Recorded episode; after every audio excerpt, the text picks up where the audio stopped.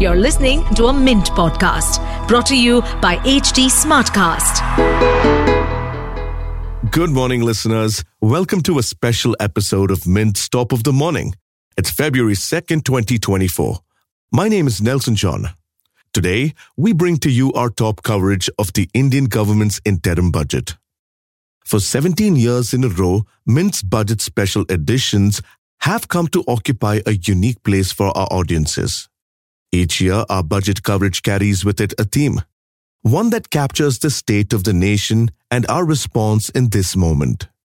This year, our theme for the budget and its coverage is called Ind dot A I Surge. This is a reference to India's surging economic growth. India continues to be the world's fastest growing major economy.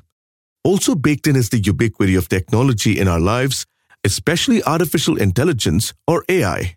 With that, let's bring you our stories of the day. Top of the Morning by Mint. What does the game of chess have to do with the budget? Nirmala Sitharaman might be playing the aspirational welfareism move over pragmatic populism. This means she could be sacrificing an obvious electoral opportunity for a subsequent positional gain.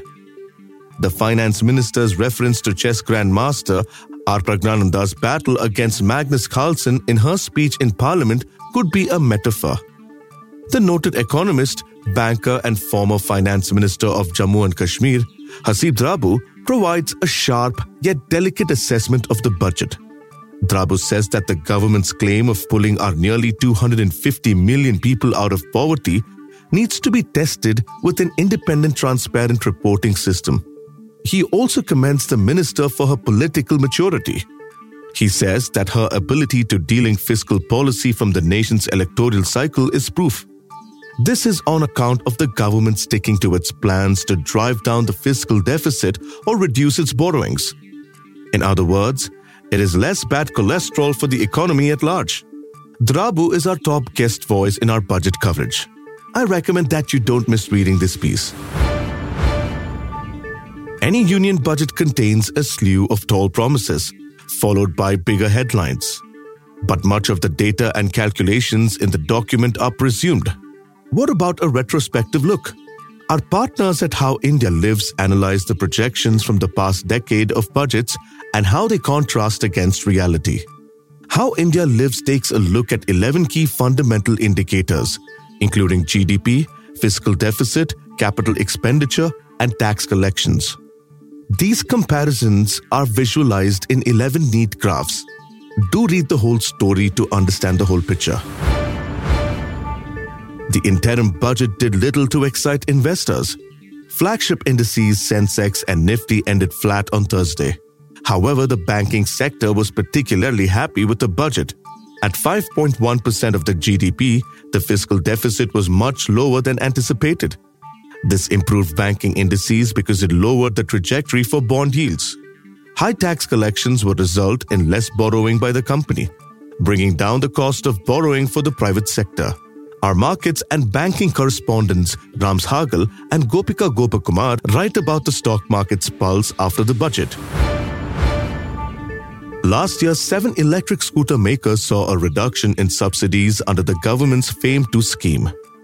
There were allegations that these electric vehicle makers were not complying with localization norms. In the interim budget on Thursday, the government decided to slash the allocation for the FAME two scheme by forty-four percent. The outlay of the government's flagship scheme for a push towards electric mobility has been cut down to two thousand six hundred seventy-one crore rupees from last year's five thousand one hundred seventy-one crore rupees. At the same time, the outlay for the P L I scheme aimed at encouraging localization of futuristic vehicle technologies was hiked more than sevenfold at three thousand five hundred crore rupees for F Y twenty-five from just four hundred eighty-three point seven seven crore rupees in F Y twenty-four. Let me repeat that. The government announced a cut of forty-four percent for electric vehicles manufacturing and a sevenfold jump for futuristic vehicle tech. Mint's national editor and auto correspondent Sumant Banerjee brings you insights on the decision and what this means for the E V industry. Reliance Industries may finally be ready to seal the deal with Disney.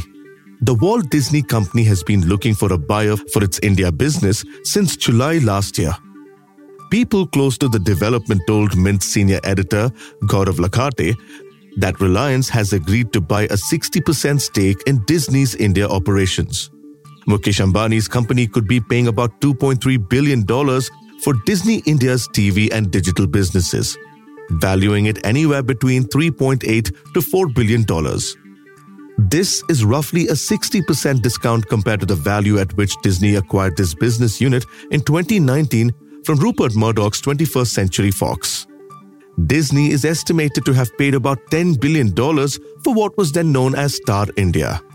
To read any of these articles, please click the links in the show notes. You may send us feedbacks, tips, or anything that you feel we should be covering from your vantage point in the world of business and finance. You can write to us at feedback at the rate lifemint.com. That's all for today. We'll be back next week with a fresh episode of Top of the Morning. Have a nice day. Top of the Morning by Mint.